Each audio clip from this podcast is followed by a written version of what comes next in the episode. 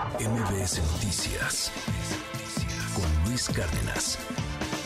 Bukele, el tema Bukele, con una popularidad brutal, salvaje, no solamente en El Salvador, sino en varios países de América Latina y del mundo, pues con decisiones controvertidas.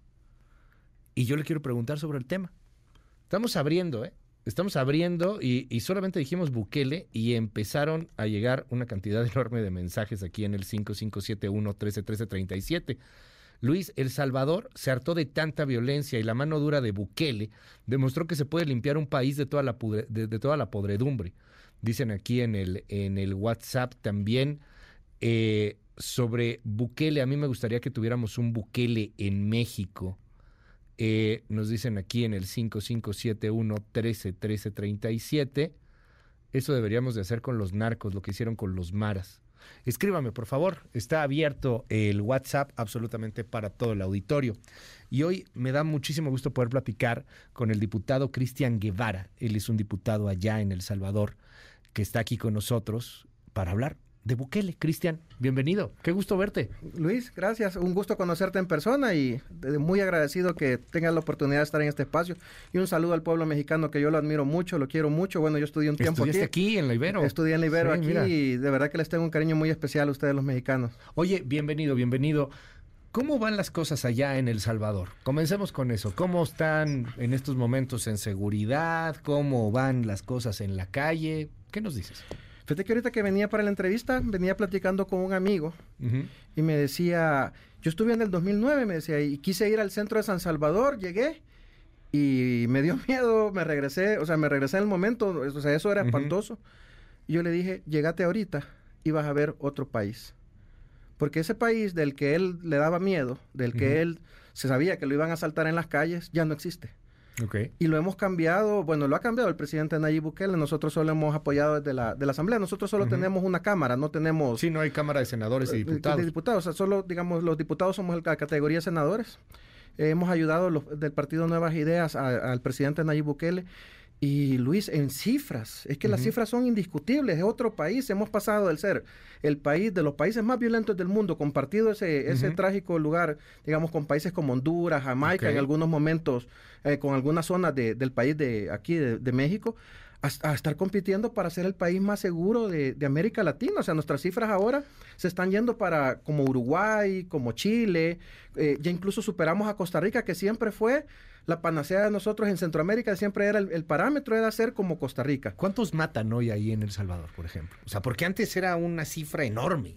Digamos, nosotros somos 6 millones, somos 9 millones de salvadoreños. en Nueve total. millones. Sí, 3 millones afuera Y 6 millones adentro. Es como, ¿ustedes cuántos millones de mexicanos son? 120. 120, es 130. como que estuvieran 40 millones de mexicanos. Hay 40 millones de No, mexicanos afuera. en Estados Unidos, además.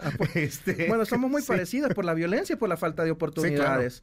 Pero solo para decirte, hay- hay- hoy la policía anunció que tuvimos, hemos tenido 405 días sin homicidio. De- 405 cinco días, sin que maten a, nadie. A nadie. ¿Y cuántos tenían antes? Teníamos, cuando nos iba bien, 10 o 13 muertos diarios.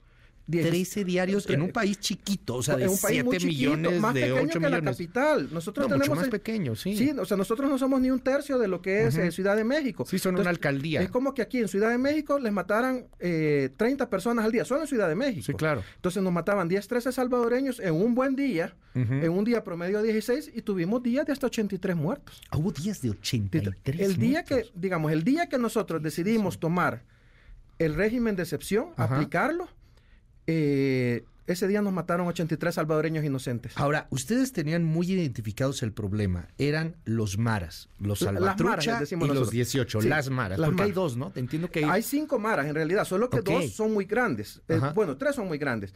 La Mara la Salvatrucha, y la Mara 18 que se dividió en dos. En la Mara 18, Ok. revolucionarios y en las sureños. Y habían dos maras muy pequeñas, solo ubicadas en la capital, que se, pero muy violentas, Ajá. que se llamaba la Mara Máquina y la Mara Mao Mao.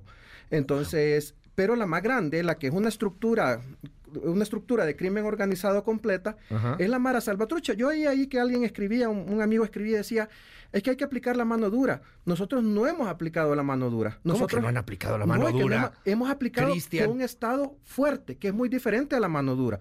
La mano dura es la represión. Nosotros no hemos reprimido a ningún buen salvadoreño. Nosotros solo hemos aplicado la ley y la ley estaba clara. Quién mataba, quién violaba, Ajá. quién extorsione, quién roba, se Oye. va a la cárcel y punto. A ver, déjame preguntarte, vamos con eso, porque ¿cómo que no has aplicado la mano dura? Eso está bueno, pero para que tengamos el contexto de los maras, yo ubicaba dos, la Salvatrucha y la 18. Me dices, está la 18 con una escisión entre dos, la Mara Máquina y la Mao Mao, ¿verdad? Sí, la mano a mano. Ahora, ¿entre ellos están peleados? Entre ellos, claro, porque la disputa era por territorio. Entre digamos, aquí el problema de México entendería yo que es el narco. Sí, Es el control del narco. Y entre más territorio controlas, más narco, digamos, control del narco tenés. Pero en El Salvador era la extorsión. La renta le llamábamos nosotros. Entre El derecho de piso. No, la extorsión es que si tú ponías un negocio, una venta de tacos, Ajá. Vos a la semana tenías que pagarles 75 El derecho de dólares. piso, eso lo tenemos ¿A- aquí, aquí Cristian. derecho de piso? Se Ah, llama bueno. derecho de piso y es uno de los grandes, grandes problemas Bueno, que hay ayer- en toda la Ayer un República. problema generalizado. Es decir, la gente para salir de, de su pasaje, de- porque hay, hay colonias muy pequeñas, Ajá. barrios muy pequeños donde la salida es peatonal, estaba un marero a la salida del pasaje y les pedía 25 centavos de dólar, 50 cent- solo por salir a trabajar. Y de regreso, para entrar a su casa, otros 50 centavos de dólar. Es que mira, te cobraban renta o, o- o derecho Ajá. de piso por absolutamente todo. Yo de, de las peores cosas que oí es que una señora llegó a un almacén como que vaya Ajá. a Electra acá, ¿no? Eh, Sí, sí, sí. y compre una refri y se la lleven a su casa y Ajá. tuvo que pagar impuesto, le llamaban ellos, impuesto de mueble nuevo o de, de O sea, el Mara de- gobernaba. La Mara el tenía Estado totalmente- era de los Maras. Por eso de te las digo, Maras. no hemos aplicado mano dura, simplemente lo que teníamos en El Salvador era un Estado fallido, Ok. un Estado débil y era un Estado que negociaba con grupos criminales. Pasamos a un Estado que funciona, a un Estado fuerte, y lo único que hace un Estado fuerte es cumplir y hacer cumplir la ley. ¿Por qué no había funcionado antes, Cristian? ¿Por qué los otros presidentes no habían hecho algo? ¿Por qué los otros alcaldes no habían hecho algo? ¿Por qué llega Bukele y cambia absolutamente el panorama? Pero ¿Por qué llegas que- a esto? Pero la pregunta que tú me haces, Luis, es la que se hace cualquier latinoamericano. ¿Por qué no ha funcionado aquí en México? ¿Por qué no funciona en Guatemala? ¿Por qué no funciona en Honduras, en Colombia, en Ecuador, Perú? La gran epidemia de Latinoamérica es la violencia y la corrupción. Sí. Y las dos van amarraditas, van cerquitas. ¿Qué es lo que pasó? Nosotros quisimos romper con todos esos ciclos, no negociamos con partidos anteriores, no reciclamos partidos anteriores, fue un movimiento nuevo eh, que seguíamos a lo que estaba Bukele haciendo. viene de un partido nuevo. No, Bukele viene del FMLN, pero lo expulsaron.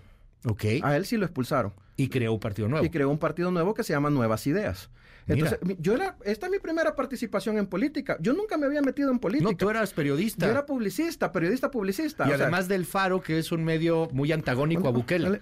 yo fui el, el primer periodista del Faro, por más que ellos lo nieguen ahora, pero... Sí. Pero, pero sí, o sea, tú eras del medio que le pega hoy a Bukele. Y yo le pego al medio a ese también. Entonces, No, porque- bueno. entonces, pero eh, yo, yo venía de la empresa privada. Yo Ajá. tenía dos empresas. Eh, me salí de las empresas para dedicarme a esto, pero es decir, yo llegué, he llegado, yo llegué a política a los 42 años Ujú. sin haber vivido sin ningún dólar de la política antes. Esta es mi primera participación y bueno, eh, fui electo como diputado, soy jefe de la fracción de Nuevas Ideas, no sé cómo le llamarán ustedes. Sí, jefe de la eres el bancada. jefe parlamentario, Ajá, el jefe jefe, parlamentario. O sea, ajá. y soy el jefe de la bancada más grande que ha existido en la historia del país. A ver, pero presidente llegaron- de la Comisión de Hacienda, miembro de la Comisión Política y mi primera participación en política. con un partido nuevo. Con un partido nuevo. O sea, quitaron todos los partidos viejos, llegan con un partido nuevo y una vez que están en el poder, adiós burocracia. O sea, Así es. qué decisión de poder hacer lo que hicieron para lograr este Imagínate resultado. ellos- yo me acuerdo cuando teníamos días de 60 homicidios, Ajá. ellos decían, vamos a estudiar el régimen de excepción. Pasamos 5, 10, 15, 20 años esperando que ellos terminaran de estudiar el régimen de excepción. Y nosotros cuando vimos que nos pasó eso, las maras le llaman válvula de escape. Cuando la- las maras dan una válvula de escape significa que ellos podían matar a cualquiera, solo por el hecho de cumplir una cuota. Maten a 40.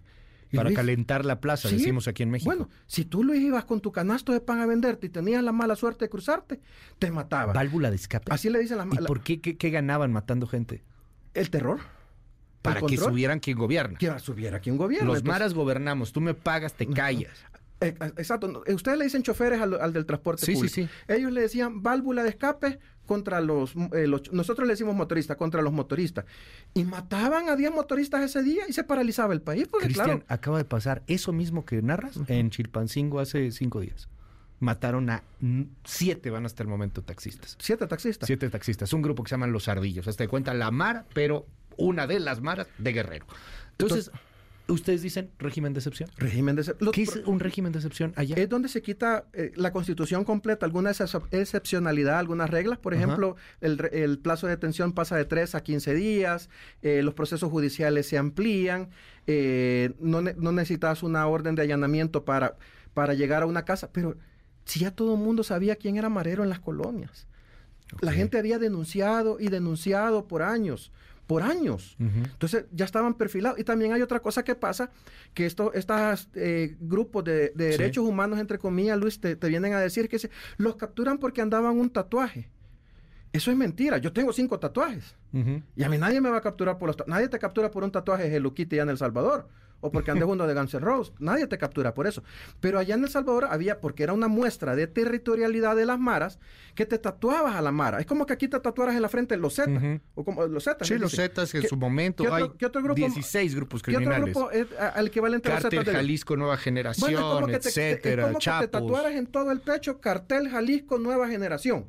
¿Vos crees que te lo ibas a tatuar solo por tatuártelo? Porque te parecía cool. Es que, porque te parecía chido, bueno, ¿no? aquí hay gente que le parece cool y lo llega a hacer. Tienes gente que escucha peso pluma, pero es, es, es por eso un asunto bien interesante porque El Salvador, con toda la complejidad, a final de cuentas, tenían un problema muy focalizado. Es la extorsión, son las maras y todo mundo los tiene ubicados. Sí, pero la, extor- y la extorsión derivaba en homicidios, porque venía Luis Si no te pagaban. y yo te decía, pagame, te No. decía, estoy quebrado, no puedo. mato. Y te mato, o te mato al empleado, o te mato a la familia. Te mato. ¿Me entendés? Entonces, es- esos- esas muertes, te, te digo, nosotros tenemos historias tan trágicas que contar. O sea, si yo te conto, Ujú. yo no sé aquí los senadores o los diputados, pero también cambiamos con eso. Yo saliendo del, del- pleno, yo me voy a la calle. Yo he visitado los lugares que eran imposibles de entrar Sí. hace apenas un, un par de años, pero imposible. O sea, que no podías entrar. O sea, que el control, el régimen de excepción no tenía las maras. Si eso es que hay que entenderlo, que el régimen de excepción lo hemos tenido los salvadoreños 31 años. 30 años Del Mara. de las maras y un año que lo hemos puesto el gobierno. Ahora, ¿sigue el régimen de excepción hoy día? en Sigue el régimen, de- lo acabamos de prorrogar por Ujú. decimosexta vez el, este martes que acaba de pasar. ¿Eso no aplica un toque de queda, por ejemplo? No, no es un toque de queda, la gente puede circular de noche, la gente, es que mira, ¿La el- gente puede hablar libremente? la gente puede hablar libremente. Bueno, ¿cuántos medios opositores hay en El Salvador? No se ha censurado ni uno, no hay ningún periodista capturado. Eh, tenemos, ahorita estamos en, ahorita estamos en, eh, en, en- en campaña electoral, llamémosle así, o- Ujú. o, bueno, en Sí, proceso ahorita electoral. hablamos de eso, desde el tema. Entonces, y se han inscrito candidatos opositores. Hay- tenemos eh, políticos que pasan todo el día hablando mal del presidente Nayib Bukele y ahí están. ¿Me entiendes? Ustedes detienen a las maras. ¿Cuántos hay en la cárcel ahorita? 71 mil. 71 mil. mil. Hemos pasado de una población carcelaria de 16 mil a 71 mil. Ahora, de estos 71 mil que están en la cárcel, ha llamado la atención el trato, las fotografías que están por todos lados, todos eh, pues sin camisa, arrestados, y lo que han dicho, lo que ha dicho el mismo presidente Bukele, no hay pollo, No no hay hay, proteína, no hay cosas. Derechos Humanos señala que los están tratando muy mal y que están violentando sus derechos fundamentales, Cristian. Todos estos grupos de derechos humanos que pasan haciendo reportes un día sí y el otro Ajá. también sobre los reos son los que se callaban cuando nos mataban 83 salvadoreños. Buscame un solo informe de estos grupos de derechos humanos el día que nos mataron 83 salvadoreños, no hay ni uno. Nadie. Ni uno. El presidente Nayib Bukele les dijo hace como dos meses, preséntenme un plan ustedes. Si creen que este plan es mejor que el mío, preséntenmelo. Mira si han presentado uno. Y aquí les hago un llamado. Aquí, aquí hay algunas organizaciones que tienen alguna sede en México. O si están Human Rights Watch, por ejemplo. Human Rights Que Watch con presentas- Vivanco ha señalado que ustedes están Sí, violentando derechos que humanos. presenten un plan ellos, mejor que el de nosotros, y que nos garantice que no nos sigan matando salvadoreños. ¿En Salvador hay pena de muerte? No, no hay. Y no pensamos implementarla tampoco. Nosotros somos respetuosos de la vida. ¿Qué hacen con este Mara? Porque lo detienen y, y hay un régimen de excepción, pero tiene un juicio justo. ¿Qué tal que... No, si el- tienen el mismo proceso. ¿Cómo es un juicio justo? Allá? tienen el mismo proceso judicial que va a tener cualquier otro salvadoreño que haya tenido problemas con la justicia, el mismo, el mismo proceso. Simplemente que ellos no pueden salir de la cárcel para tener su vista pública, la van a tener vía digital, porque cuando entran al SECOT, que es el Centro de Confinamiento de Terroristas, eh, esta gente no sale más. Al SECOT ya solo van pandilleros comprobados. Y si tienen, digamos, después se les ¿Cómo comprueba... compruebas que es un pandillero? Ay, sí, es bien fácil. Facilísimo. ¿Cómo? es que ellos se, se man- se manchaban alguna parte del cuerpo. O sea, la, manchado es el tatuaje, el placazo este.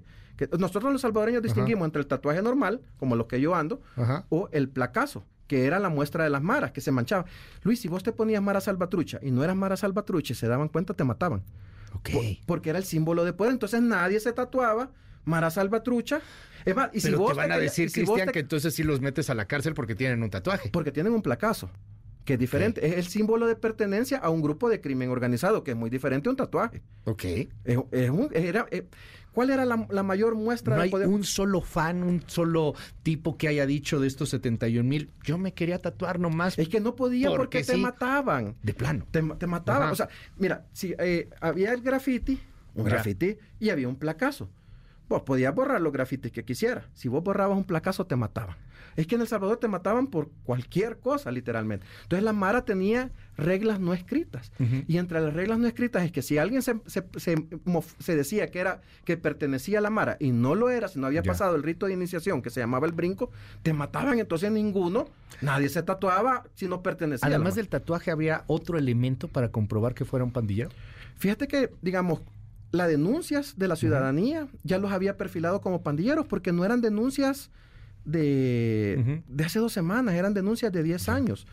O sea, que ya los habían capturado, que ya estaban perfilados en la inteligencia digital, en la inteligencia po- policial como pandilleros. eh, Muchas veces, digamos, los otros compañeros habían denunciado que eran miembros de- o tenían otros miembros activos de la pandilla, pero simplemente era un Estado fallido que no actuaba contra estos grupos organizados. Y vaya, algunos podrán decir, ahora El Salvador tiene la mayor población carcelaria eh, del mundo. Tuvieron que construir una nueva cárcel. Tuvimos que construir una para 40 mil personas. ¿Pero qué querían? Que tuviéramos la... Y porque la tu- tuvimos, la mayor tasa de impunidad. Del 100, de 100 homicidios, solo se resolvían 3. O sea que 97 asesinatos quedaban en la impunidad. Pues es casi el 1% de El Salvador el que está detenido, ¿no? Eh, sí, es el 1%. Y, y ahora lo, lo digo, era el uni- 1% del. Salvador el que tenía sometido, nos tenía sometidos Al 99%. al 99%. Entonces viene y usted dice, no, es que el derecho de las minorías valen. Discúlpeme, una minoría es una persona de un grupo étnico, de un grupo con discapacidad, mujer, pero esos son grupos minoritarios criminales. El hombre más maldito, el que mató, el que extorsionó, el que jodió, ¿no merece pollo? No merece... ¿Qué pasa con el pollo? Porque esto lo ha dicho Bukele una y otra y otra vez. Y- y no no- van a tener pollo, no van a tener Y nos pollo. lo preguntan, ¿Qué pasa con y el nos lo preguntan todos los periodistas, nos dicen, ¿y por qué no le dan pollo a las maras? Y yo le, siempre les contesto, sí les vamos a dar pollo.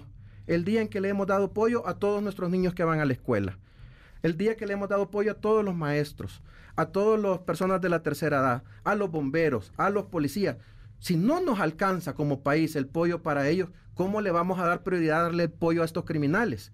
Ellos están en el último eslabón de la sociedad. Es más, yo preferiría darle pollo a los perros de la calle que dárselo a esta gente. Y si quisieran estar en un hotel, pues que hubieran trabajado, que se hubieran esforzado, hubieran ahorrado y se hubieran pagado las vacaciones. Pero ahí van a ir a la cárcel a pagar lo que el daño que le hicieron a la sociedad salvadoreña y no van a regresar. Están en condiciones durísimas, durísimas. ¿Cómo es un día de una mara? Ellos, eh, una mara apresada, eh, un marero apresado. Un marero apresado. Ellos, por ejemplo, a las 10 de la mañana, yo les digo la dieta frito. A las 10 de la mañana ellos desayunan frijol y tortilla. Dos tortillas y frijol. La tortilla salvadoreña es más gruesa, no es como Sí, la sí, tortilla de taco, pero Es un poquito eh, como la gordita. como una gordita. Ajá. Dos gorditas eh, sin relleno. Sí, sin relleno. Eh, más Y frijol. frijol. A las 3 de la tarde cenan dos tortillas y frijol.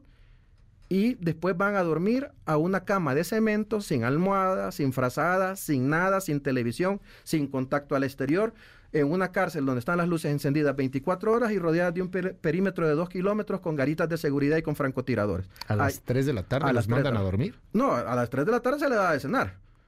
A O sea, hora- ya no vuelven a comer. Ya no vuelven Solo a comen comer. dos veces al día. dos veces al día. ¿No hay desnutrición? Alguien que Claro dijera, que los vas a pero- matar de hambre. Pero hay desnutrición en mi país también. Y de gente que trabaja, de gente que sale a sembrar, de gente que sale a trabajar. Y a veces esa gente, aún trabajando, siendo honrada, solo come una vez al día y por ello nadie pregunta.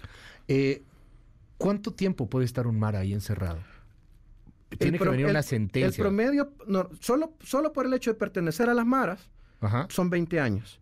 Y de ahí- Solo por ser Mara. Y la gran mayoría tiene acusaciones de extorsión, asesinato, sumarle otros 20, 25 años. Estamos hablando de una pena de 45 años. ¿Cómo hiciste 71 mil juicios? No, todavía no se han hecho. Ahorita están, muchos muchos de ellos están en proceso de... es como de- prisión preventiva. Sí, que están en acá. prisión, está- están en Ajá. superior, digamos, allá en El Salvador, y es para todos los ciudadanos, el proceso es de dos años. Entonces tenemos dos años para evacuar, bueno, el, el sistema judicial, ¿verdad? tiene dos años el sistema judicial para evacuar todos estos procesos. Pero la gran mayoría, como te digo, es tan fácil como vos andás MS, Ujú. que es la mala salvatrucha, andás M18, andás Mara Mao Mao, entonces ya de entrada te caen 20 años. Fíjate que hace poco, ¿y qué otro proceso que venía? Venía y te condenaban a veces por un homicidio para tres años y medio. Ya no podemos hacer nada porque era una cosa ya juzgada, tampoco hemos cambiado la ley. Entonces, venía Luis y lo condenaban por asesinato a solo tres años y medio, porque al, al juez le ofrecían o plata o plomo. Entonces, eh, tres años y medio. Pero cuando va saliendo de la cárcel, ahí mismo está la policía esperando para capturarlos por pertenencia a las pandillas. Entonces regresa a 20 años. Así que nosotros estamos haciendo lo imposible ver, para que ellos no esto- salgan. Esto, está muy interesante porque al juez le dieron plata o plata o plomo. ¿Cómo? ¿Cómo están sus jueces? Porque sé que el presidente Bukele ha tenido un conflicto con el Poder Judicial Sí. de El Salvador. Se han peleado, No nos ha hemos- acusado. no nos hemos peleado. No, en, realidad la- el, el sistema judicial se depuró. Muchos jueces tenían años sin ser trasladados de un juzgado. Entonces habían, de un tribunal, habían creado estructuras que ya la gente igual denunciaba. Pero también hab- había jueces buenos que yo los entiendo. Va, ¿Y qué llegaba? ¿verdad? Fíjate que nosotros no hemos cambiado el código procesal penal ni todo esto. Nosotros buscamos por dónde se salían estos, qué es lo que hacen estos para salirse, e hicimos 20 reformas puntuales al código procesal. Entonces venía y te voy a dar un ejemplo. Si vos como juez no condenabas a alguien en el periodo de dos años, salía libre. Pero si él está acusado de crimen, lo cambiamos ahora, lo hicimos la reforma, que si está acusado de pertenecer a las maras, o sea, de crimen organizado, si al, al final de dos años un juez no cumple, pasa a otro juzgado, pero el tipo no sale. Porque lo que, hacía, lo que hacían era, le llegaban al juez y le decían, te vamos a dar 10 mil dólares y espérate los dos años. Dilatarlo, posponer la audiencia y al final se van a cumplir los dos años y salir. O le decían, o te matamos a tu familia. Entonces, o plata o plomo. Dicen, Cristian, que el poder corrompe, el poder absoluto corrompe absolutamente. Sí. Frase célebre, tendrá su sentido, no lo tendrá. Hoy Bukele es adorado. No, no, no hay una manera de que pierda la elección, perdón, se ve desde fuera. Lo- tiene una popularidad brutal. En México tiene una popularidad brutal. Lo veía en una gira en Fox News, en donde pues lo estaban eh, admirando los mismos periodistas. Le fue muy bien. O sea, Bukele es un tipo que hoy día tiene muchísimo poder, tiene mucho carisma y le está yendo muy bien. Pero no hay una tentación, porque a veces parece que la línea es muy, muy delgada. Los maras eran una escoria, lo siguen siendo. Y estoy seguro que van a acabar con ellos.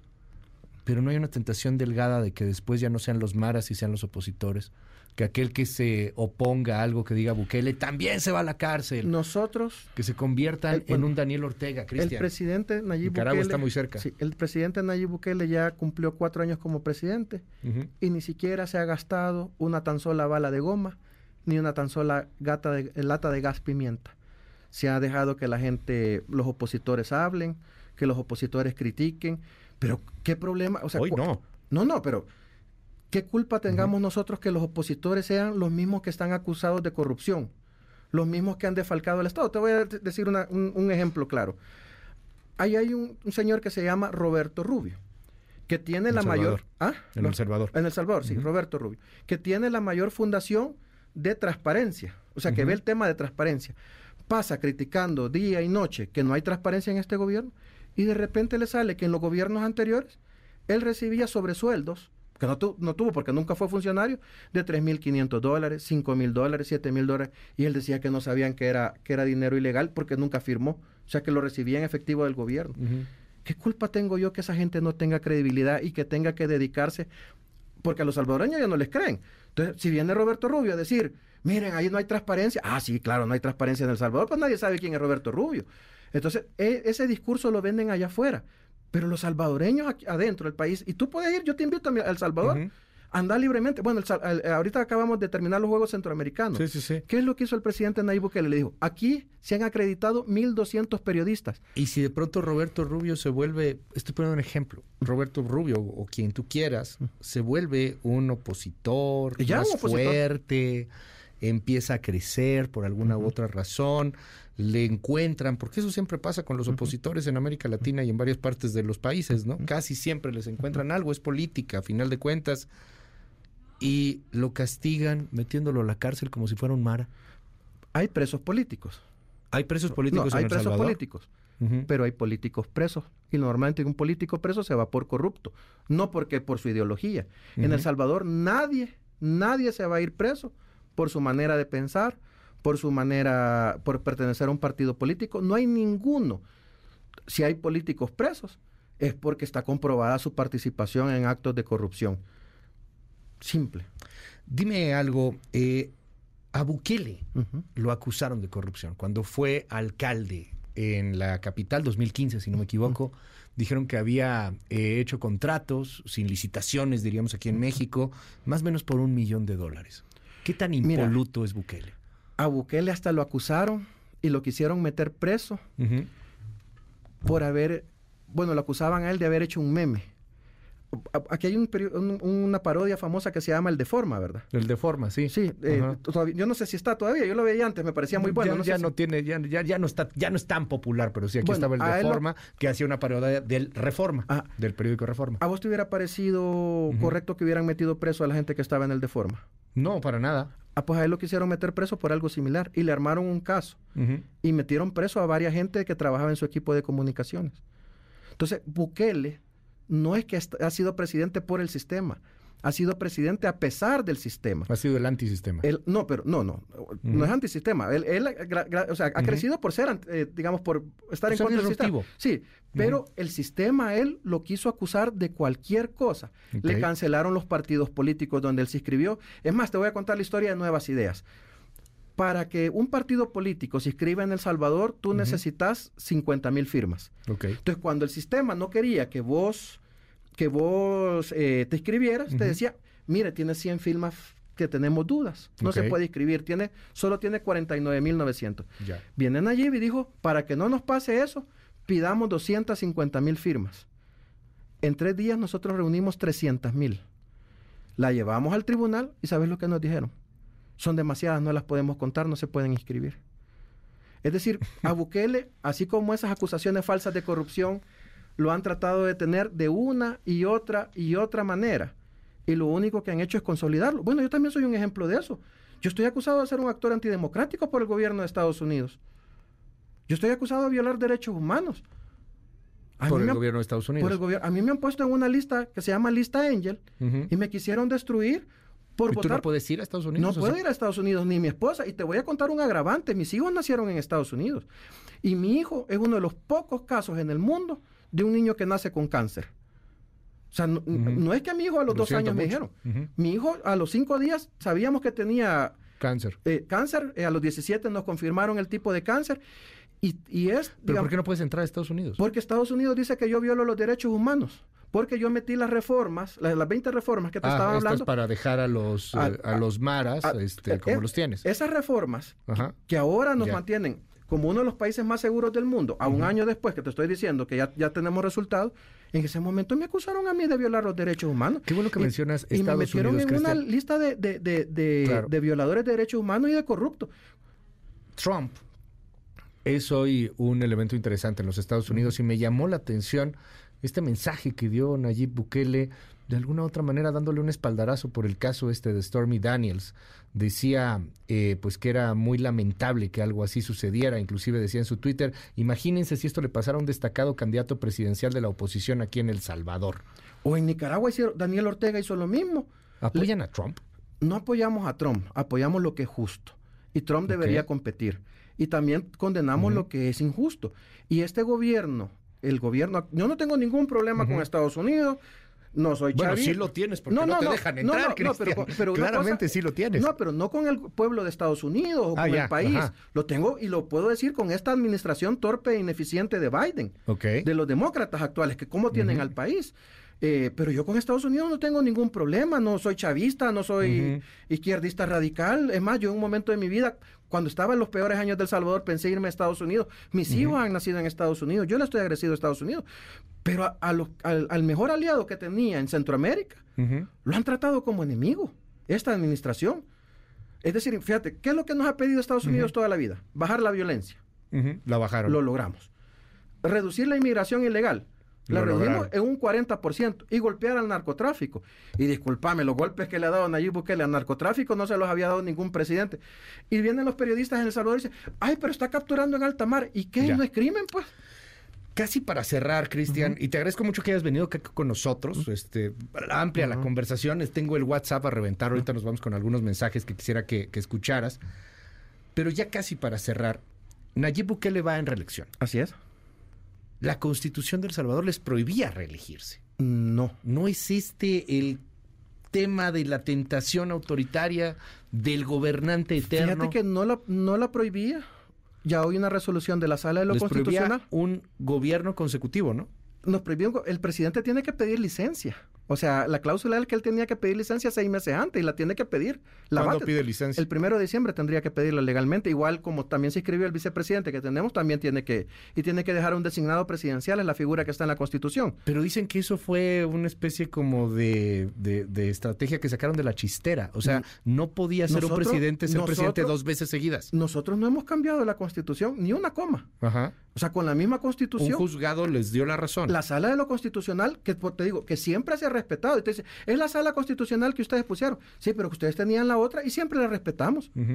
O sea, el presidente Nayib Bukele decía, yo no estoy de acuerdo con la resolución de la anterior sala, de la anterior sala, pero la voy a respetar.